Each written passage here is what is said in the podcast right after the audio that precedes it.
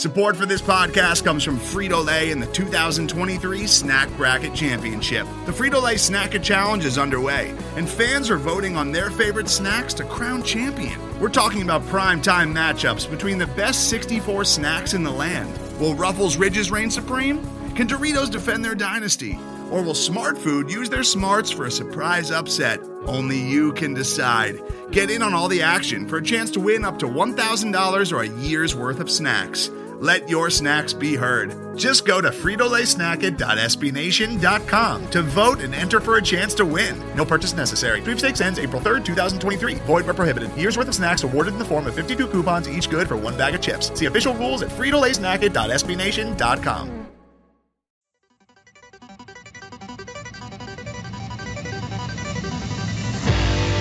You are now listening to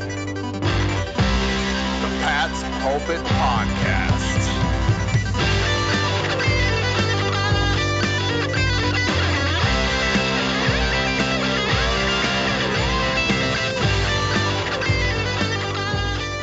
All right. Hello, everybody, and welcome to the Pat's Pulpit Podcast. I am Alec Shane here with my good buddy Rich Hill, ready to break down Patriots versus Raiders and all things Week Three in the National Football League. It's been three weeks of football, and we're still playing, which is a huge boon. Another huge boon, Rich Hill, if my math is correct. Happy 200th episode of the Pat's Pulpit Podcast. How are you, man? I'm doing well. That's a crazy number. 200 is a lot of podcasts. I, I didn't know uh, if we would get here, but I also don't even remember how many seasons we've been doing this. But this has been awesome. I, 200 episodes is a huge milestone. Uh, we passed our Tom Brady 199th episode, uh, and so I, I think you know the sky's the limit here. And you know, very happy to be breaking down uh, actual football with you compared to the rest of this offseason, which was like, uh, I don't know, is it actually going to happen? And it seems like uh, it is. But you got some good football going around uh, this week, Alec. And when you look up and down the schedule, do any of these games catch your eyes? Yeah, I mean, the obvious one is the Monday night game. Chiefs are at Baltimore. That's probably the game of the year on paper, at least. The winner of this game, of course, will probably have the inside track on the home field advantage, one, one seed, blah, blah, blah, blah, blah. As much as you can take into week three. Uh, these are the two best teams in the AFC. Should be a lot of fun. Yeah, totally. I mean, this is going to be a big, big game. I think Lamar Jackson and Patrick Mahomes have not been as efficient at quarterbacking as they have been uh, in previous years. But again, it's super early with the preseason. I'm sure their coaches will figure it out. But I think uh, when it comes to who's going to win this game, I, I, the Ravens are the home team. Gotta lean that way, but you know you, you can't ever count out Patrick Mahomes. I, I, I just really think that uh, this could be the Ravens' year with Lamar Jackson to, to pull it off because he's still you know very very very good. And the Chiefs are coming off a little bit of a shaky game against the the Chargers, and I wouldn't be surprised if there was a little bit of a letdown after winning uh, a dramatic game in overtime. Um, but there's this other game on the schedule that I want to talk about. It's the Rams on the road against the Bills, a battle of two 2 0 teams. Do you have any thoughts on this game? Yeah, it's funny. I had the Rams as one of the Patriots' losses going into the season when the schedule first came out. I figured the Rams would be a better team than the Patriots this year. The Rams have looked good uh, in week two and week one, but not great. Uh, and Buffalo has also looked good, but not great. I think they both had very, very positive things and things they can take away, and they deserve their record. But I honestly kind of like Buffalo in this one. I think they have a lot of momentum. I think this could be a statement game for them. I think the Rams are one of those teams that are supposed to be in contention, maybe not for a Super Bowl in the NFC, but at least in the conversation for one of the last four or five teams in the playoffs. And if they can come in here and take care of business against the Rams, uh, while the Patriots are up against a surprisingly really good Raiders team, they could make a statement that they're legit and they deserve to be in the conversation among the better teams in the AFC. Yeah, I mean, it'll be a statement one way or another. I feel like this is a game where they're not going to be playing against the New York Jets. They're not going to be playing against the Miami Dolphins, who did hang you know a bunch of points against the Bills. So uh, this is going to be a very good Rams team. This is going to be obviously the Bills' top challenge of the entire year, and we'll see if Josh Allen is really as good and efficient as he seems to have been over the first two weeks, or if that was just a product of playing two really bad you know defenses and bad teams. So definitely interested to see how that game plays out. It has a lot of uh, impact on the AFC East, where hopefully the Patriots can get back on track with a win against the Raiders, because as Bill Belichick always says, their first and main goal at, when they start the season is to win the division. And uh, if the Bills win and the Patriots lose, that's a pretty big hole for them to try and climb out of. Because, as you said, this is a surprisingly good Raiders team. It is. I mean, I, again, I I'm a little confused because they played the Saints last week, and the Saints aren't that good anymore. Uh, are they good? Drew Brees is having a, a, slump. It's just weird to see players of Drew Brees' caliber, and honestly, to be honest, of Tom Brady's caliber, just not lighting it up. Again, it's still early. It's a weird offseason. I know, I know, but I just feel like the Saints are are kind of underwhelming so far this season. So I, I don't want to take anything away from the Raiders, who currently have the best offense in the NFL, points and stats wise. But I also have to kind of question if maybe we're still re- thinking about remnants of seasons past, and the teams that they're playing against aren't what they used to be. You know? Yeah, I mean that's completely fair, and I, I think when you look at how this Raiders team has been performing, uh, they have one of the bottom five defenses in the league. You know, they're number one in the league in points per drive, which means that they're scoring at an incredibly efficient way, um, but they're also allowing points at an incredibly efficient way. So, uh, yeah, let's start with looking at this Raiders offense because I am pretty confused as to who is contributing to this top ranked offense because sure they have Josh Jacobs who is an outstanding running back his second year. He's producing a lot. He has three touchdowns on the year uh, 244 yards from scrimmage and then they have Darren Waller, who is top five tight end. Uh, he's a receiving tight end more so than anything, but he does it in you know a very very great way, nearly 150 yards and a touchdown thus far this year. But behind those two, there doesn't appear to be a clear cut number three option uh, from a production standpoint. You know, they have Henry Ruggs, who's a deep threat guy, but you know that's the boom bust sort of option where if yeah he catches it he gets a lot of yards. If he doesn't he doesn't. Then they have Hunter Renfrow, who's their slot guy. Uh, and so they got a lot of players rotating in that third offensive option spot specifically at the receiver position and I'm not seeing anyone really stepping up it's weird. I mean, we were talking before the podcast started about you know going through the roster and, and seeing who's who and who's I, I don't recognize a lot of these names on either side of the ball besides Darren Waller and Jason Witten, Hall of Fame tight end, still finishing up the string. But yeah, I, I guess the the Raiders are are making their their money on efficiency and smart decision making and just Derek Carr being very mobile in the pocket and creativity. Jon Gruden's got them doing things that maybe they didn't think they'd be doing in the past, and it makes me wonder if you're the Patriots defense who kind of got gashed deep by Russell Wilson, not exactly a apt comparison, Derek Carr versus Russell Wilson, but the Patriots gave up a decent chunk of yards to the Seahawks. 35 points is more than they gave up the first like four or five weeks of last season. It makes you wonder how they're going to attack this Raider offense, try and slow them down. Yeah, I mean that's fair because Carr has been incredibly efficient as a passer this year. They're not asking him to do too much, but he's doing a great job with the opportunities that they've been giving him. Uh, but yeah, you, you look at this breakdown of this players. Uh, their top three receivers are going to be Ruggs, Renfrow, uh, and then kind of just a menagerie of players. It's like uh, we don't know who's going to be that third option out there. So, but when you, you look at who are going to be those top receivers, I would say I would put Jonathan Jones uh, against Ruggs. You know, he had a rough day against Tyler Lockett, who's one of the best receivers in the entire league and Russell Wilson's best friend. So he got a little torched, but I think he could do a very good job against a rookie in Henry Henry Ruggs. And then you have Hunter Renfrow coming out of the slot. And so with that guy coming out of the slot. Who do you put there? Probably Jason McCourty, if I had to guess. Um, but uh, you know, if alternatively, where does Stephon Gilmore go? A lot of talk on putting him against Darren Waller, who is essentially their top receiver. He lines up in line a lot, so that would be asking Gilmore to play a lot in traffic. But having Gilmore go against tight ends is something that they're familiar with. You know, the the Bills used Gilmore against Gronkowski in that fashion, so it's not like he's unable to do that. I think the Patriots, if they do that, they just have to be careful and intentional about getting a little heavier up front so Josh Jacobs doesn't try and take advantage and gash Gilmore when he's kind of in the mud. Interesting. So you would suggest putting uh, Stephon Gilmore on Waller. Waller's a big dude. He's like six seven. Um, Stephon Gilmore's not short, but I, I just personally wonder if maybe this is a Adrian uh, Phillips with like linebacker help or, or maybe a, a slot like a J.C. Jackson with safety help kind of situation where they double Waller, take him out of the game immediately, and force Carr to go elsewhere. You think uh, Stephon Gilmore's best suited to go to the Waller and then worry about other guys in that, in that respect, or am I being crazy here? No, I mean, like my, my thought is that it's a matter of uh, Gilmore has to cover somebody, and uh, if if you can match up one player against one player, that's probably the best way for this Patriots defense. I mean, yeah, you give like a good alternative way for them to try and approach matchups. You know, the the Raiders also rely a lot on rookie Bryan Edwards to be that third receiver a bit, and he's another one of those bigger guys, but he's more of a possession guy. Just three catches for 51 on the year.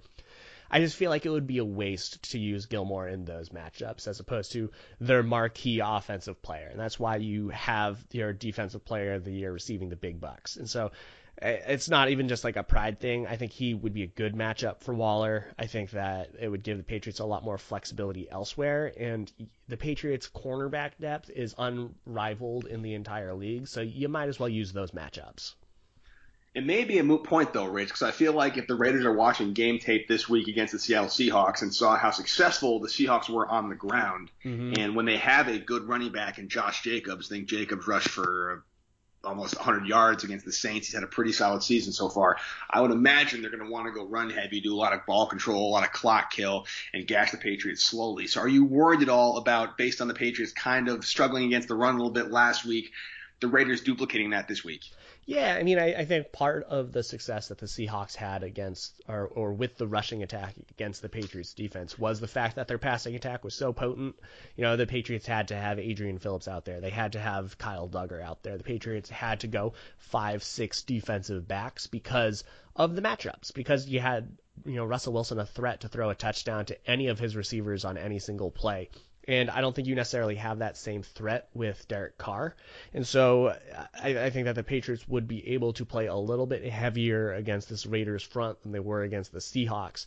Uh, but my question to you, kind of in response, is like, how, what do you think about this Patriots defensive line? You know, including you know their whole defensive front. Put Ja'Whaun Bentley in there as well looking at the players on the edge rotation, do you think that, you know, assuming that the Patriots are dedicating enough resources up front, that they have the the quality of players to to make those moves uh, to kind of match up against this Raiders offensive line? I do. One thing I like about this matchup is, as you mentioned, other than Waller, who's a beast, I don't think there's really a, a helmet on a helmet advantage in the secondary versus receiving corps for the Raiders. And I feel pretty confident putting one guy on one guy. And maybe Devin McCourty is the cover one safety roaming the, the lateral parts of the field, which means you can really dedicate a lot of resources up front. Uh, I think the big nickel package is, is how they've been going with their five linemen, their, their one linebacker and their, their safety linebacker hybrid.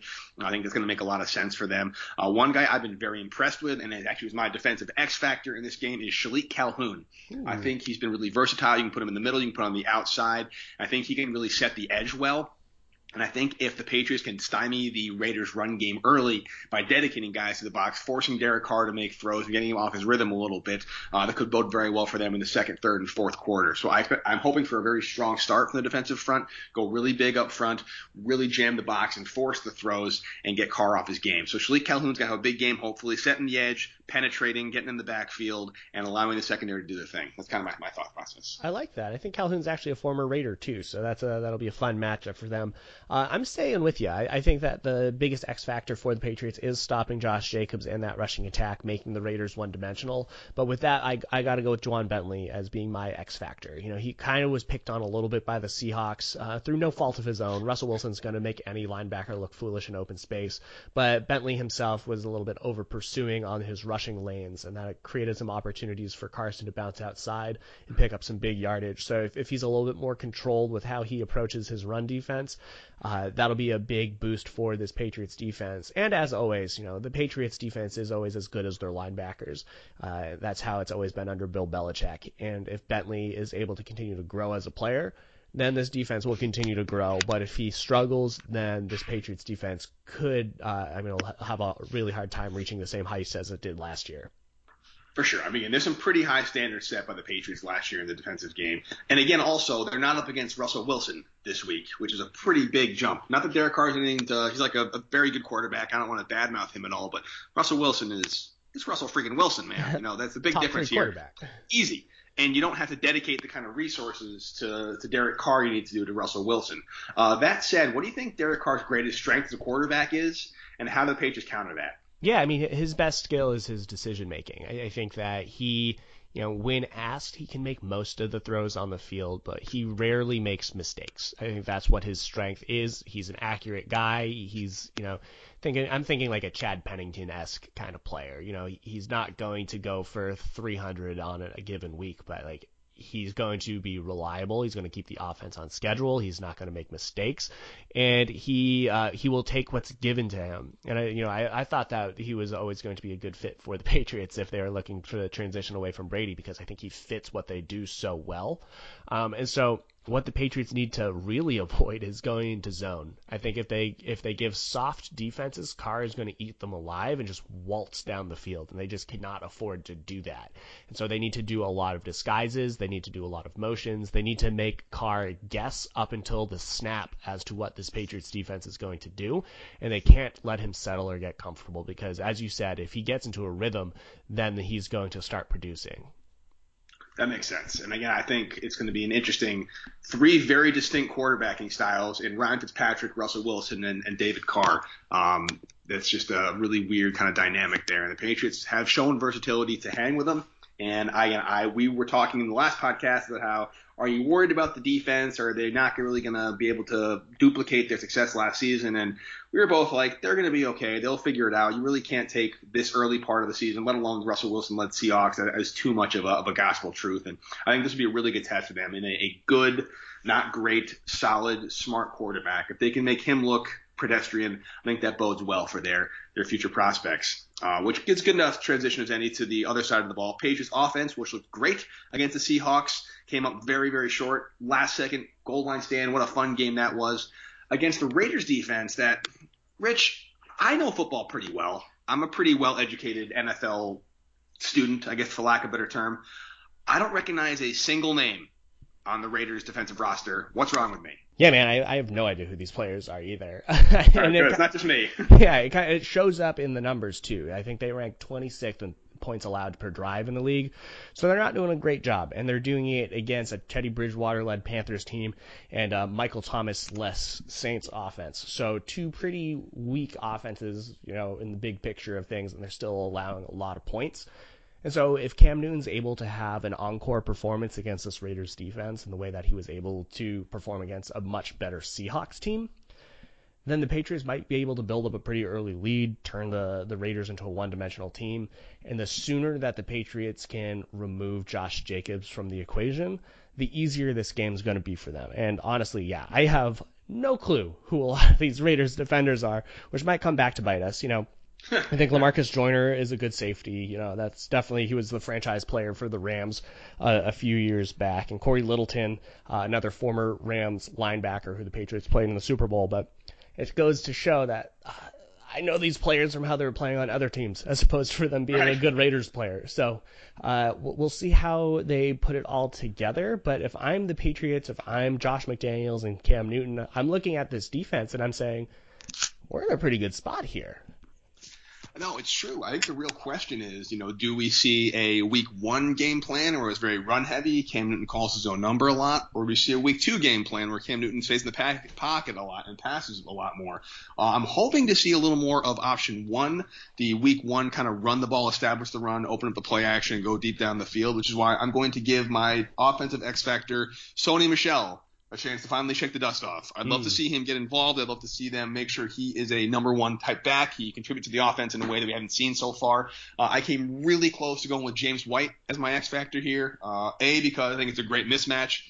Do like a single back package, motion out in the backfield, create a linebacker on him. He can eat that all day. And two, one of the things that makes sports just so transcendently great is when a player experiences a heartbreaking loss or a tragedy in his life and then comes back the next week and just has a game of his life, just dominates. And I'd love to see that for White. Um, but I'm still sticking with Sony Michel because I want to see him establish himself as the number one back, and I want to see the Patriots impose their will on the Raiders' front seven, establish the run, get up by two or three scores, like you said, and just kind of lean on them from there. Yeah, and I mean, like, if, if I am Josh McDaniels, I'm saying, okay, what is the possible strength of this Raiders defense? Who are the playmakers? And you look up and down this roster and say, all right, who has forced the turnovers? Who has these big positive plays? The tackles for losses, the quarterback hits. there's not a lot of those to go around. I think Yeah. there's, uh, you know, Johnathan Abram is their former first round safety from a few years ago, and uh, they have one pass defended, they have a quarterback hit, a tackle for loss. They do a lot of things for this Raiders defense. Um, uh, there's not too much. I know we mentioned Joyner earlier, so I would say if the safeties are the strength of this Raiders team, and like you look at this defense, that's how it really works. They have those. They have a little bit of a rotation on their defensive front. They've invested some capital, Clelin Ferrell as a pass rusher, um, and then they have two pretty eh, linebackers, uh, Littleton and Kwiatkoski, uh, and I, I just think that this is a team where you avoid throwing stuff up the seam uh, and say we can take the stuff on the outside. We'll probably have some success running the ball if we wanted to commit that way. Um, but if we just stay away and note where Abram is at all times, then this Patriots team should be pretty okay.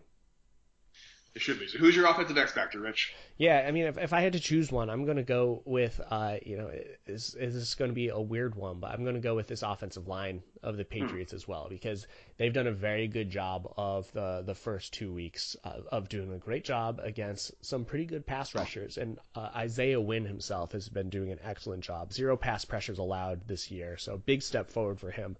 But I know we talked to that. There's like not a lot to go around with this Raiders defensive front.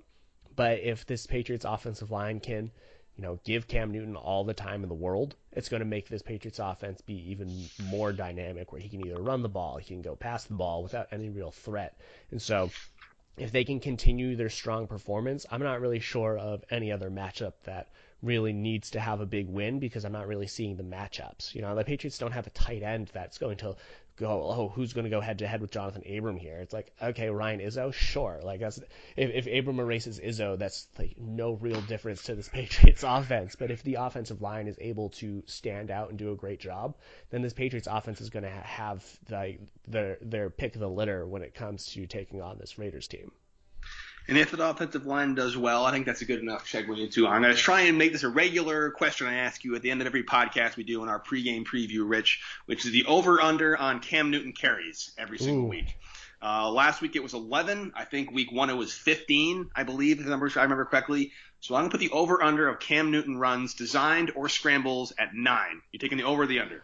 Oh, that's a ooh. I, mm, I I I think ten is a good number for him, but I I I I, I feel like I don't know. I, I my thought is that if I am the Raiders defense, you know, how am I going to try and stop this Patriots offense? I would say we're going to try and bracket Edelman, and we're going to have our cornerbacks, you know, uh, Damon Arnette uh, and Trayvon Mullen. We're going to ask them to cover N'Keal Harry and uh, and Byrd on the outsides, and say we cannot afford to allow Cam Newton to to escape the pocket. You know, kind of the counter to mine. If this offensive line gets Cam Newton all the time, they're going to try and make it as unsettling as possible for him. So I don't know if they'll tr- allow him to have as many rushing lanes or escaping the pocket times. And so I would say uh, I'm going with seven is my guess. Seven. So Rich is taking the under. Taking the under. All right. What I like, you? and I'm I'm hoping to see less. Uh, I, I think to be more. I think I, maybe there'll be like four kind of QB draws or QB sneaks. Again, if they get to the goal line, if, if it's ever That's like sh- it's ever like short, it's like third and two. They're coming out in 41 package and they're going to run it with Cam Newton. So that's like good for like four or five right there as it is. Plus like five or six, you'll extend the play. So I'm going to say probably maybe 10. I think 10 is probably a good number. So I'm taking the over this week. Uh, however, that is just a ridiculous prediction because nobody knows. The predictions that matter, Rich, are the score. And going back to last week, we both had the Seahawks beating the Patriots. You had the score 24 to 20. I had it 31 to 17, which means you were closer. You get the win for last week. Patriots are hosting the Las Vegas Raiders at 1 p.m. this Sunday. That is weird. Uh, what do you got, Rich? What are your predictions for the game?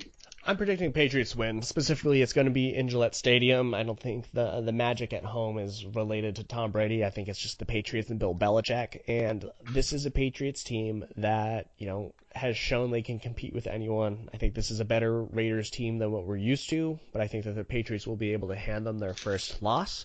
This is a, a Patriots offense that against the Dolphins, against the Seahawks, has shown the ability to put up, you know, 30-ish points. And I, if I know that they only put up 21 against the Dolphins, but if N'Keal Harry didn't fumble by the goal line, we'd be like, oh, they had 28 points. So I, I would say that putting up 30 or more against this Raiders team is absolutely likely, um, especially with Cam Newton playing as he is, especially at home. So I'm I'm going with the Patriots will beat the Raiders 34 to 20.